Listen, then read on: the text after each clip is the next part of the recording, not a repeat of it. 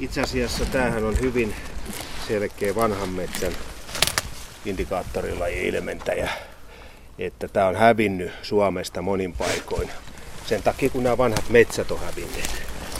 Ja sitten toisaalta myöskin tämä on hävinnyt asutuskeskusten läheltä, koska tämä kestää todella huonosti niin ilman rikkidioksidipitoisuutta, eli tehdasalueiden kaupunkien liikenneväylien läheisyydessä nähdään, tämä raidan keuhkojakala häviää aivan varmasti.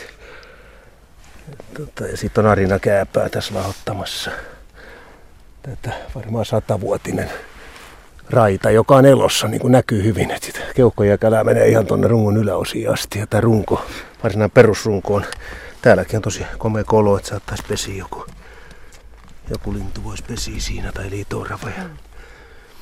Niin meinasin just, että onko se elossa, kun tämä, tämä tyvipää Nä, näyttää, hyvin, mutta tota, se on niin lehtipuut, joo, lehtipuut usein ne tulee, tulee toimeen ja elää, kun vaan siellä nilakerroksessa ja johtojänteessä tapahtuu virtauksia. Niin kuin tässä näkyy, että tästä ihan rungon alaosasta tulee uusi oksa. Raidan lehdet näkyy siinä hyvin. Ja ylä, yläpuolella on myös kirjanlehti. Edelleen elävää. Valtava elämällä on kyllä tapana sinnitellä. Nyt me on kuljettu tuommoista vähän niin kuin tuommoista kosteikkoa pitkin ja tässä vierellä kohoaa tuommoinen hieno kallioseinämä. Biologi Vesa Hyyryläinen, ollaanko nyt ihan pohjalla? No kyllä nyt ollaan pohjalla, voi sanoa näin. Että toki, tai, tai, tai, toki siinä mielessä ei olla pohjalla, että tää, tässä meidän länsipuolella 20 metrin päässä etelää virtaava puro, puro niin, vuoripuro, niin se toki laskee Itkon puroa kohti, joka on tuossa kolmen kilometrin päässä oleva suojelualue. Siellä on harvinaisia kasveja, esimerkiksi tikan konttinimistä, orkideakasvia ja niin poispäin. Niin siitä se sitten se puro jatkaa kohti Kivesjärveä ja kohti Oulujärveä. Mutta tässä kyseisessä kohteessa niin me ollaan nyt sitten oikeastaan pohjalla ja tästä näkyy hyvin tämä, miten tämä kuru nousee molemmin puolin itäseinämä sekä länsiseinämä ja erittäin hienoja kalliomuodostelmia. Voi vähän kuvitella sitä geologista ajanjaksoa, mikä tässä on näkyvillä, että, että me eletään aika lyhyt aika verrattuna näihin puihin, jotka on ehkä 200 siinä vanhemmat, saatikka sitten näihin kalliovuodostelmiin, jossa näkyy jo siis satojen tuhansien vuosien kehitystä.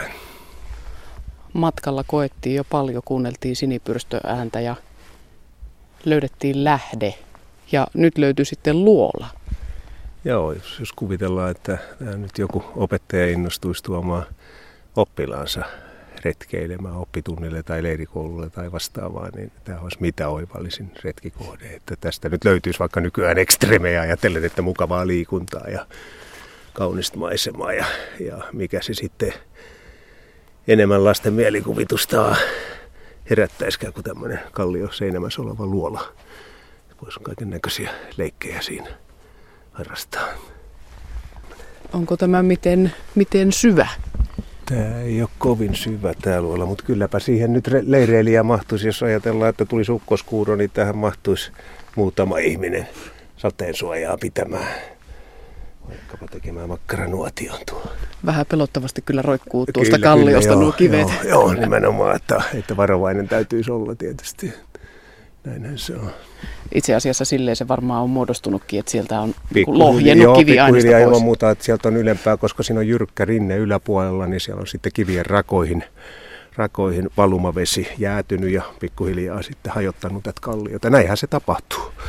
Jos ajatellaan nyt Suomen geologiaa, niin meillähän on matalia tuntureita ja vaaroja, jotka on aikana ollut tosi korkeita voimuvuoristoja ja pikkuhiljaa sitten luonnon erosio rapauttaa nämä.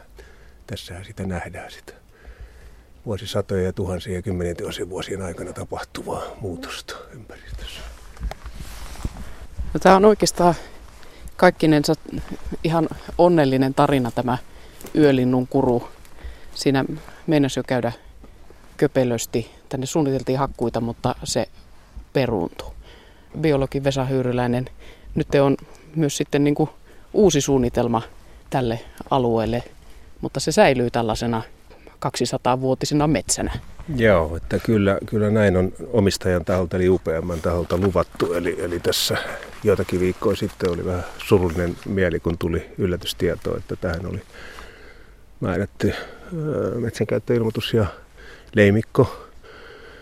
Mutta sitten me paikalliset luonnonsuojeluihmiset aktivoiduttiin ja otettiin yhteyttä UPM ympäristö vastaaviin ja heiltä sitten tuli pahoittelu ja he vetivät leimikon pois ja sanovat siellä, että tämä on ollut ää, erehdys eli, eli vahingossa, vahingossa tapahtunut. Eli me ollaan jo kaksi ja puoli vuotta sitten alun perin vedottu tämän kohteen puolesta, eli paikalliset yhdistykset, Valtamon luonto ry ja Kainuun yhdistys vedottiin UPMlle, että jättäisivät tämän alueen tuleville polville opetustutkimus- ja virkistyskohteeksi. Ja siinä viitekehyksessä on niitä perusteluita aika paljon esitettiin, että ehkä tärkeimpinä voisi sanoa sen, että Valtamossa on tämän tyyppisiä kohteita enää äärimmäisen vähän, että ihan, ihan prosentin hippuja.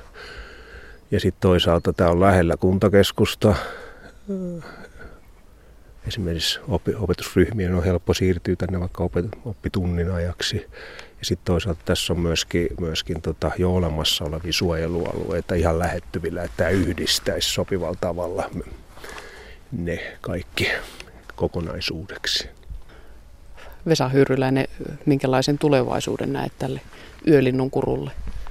Kyllä, mulla on tällä hetkellä aika luottavainen niiden keskustelujen ja tietojen pohjalta, joita on saatu, niin hyvin luottavainen olo siitä, että tämä kyseinen alue jää, jää niin tämän tyyppiseksi. Että en näe oikeastaan mitään syytä, minkä takia esimerkiksi yhtiö, omistajayhtiö vetäytyisi, vetäytyisi lupauksesta, että tätä kohdellaan eri tavoin kuin monia muita alueita. Se on yhtiöllekin ihan, ihan tietysti ihan imakollisesti ja hienoa, että otetaan näitä paikallisia intressejä huomioon.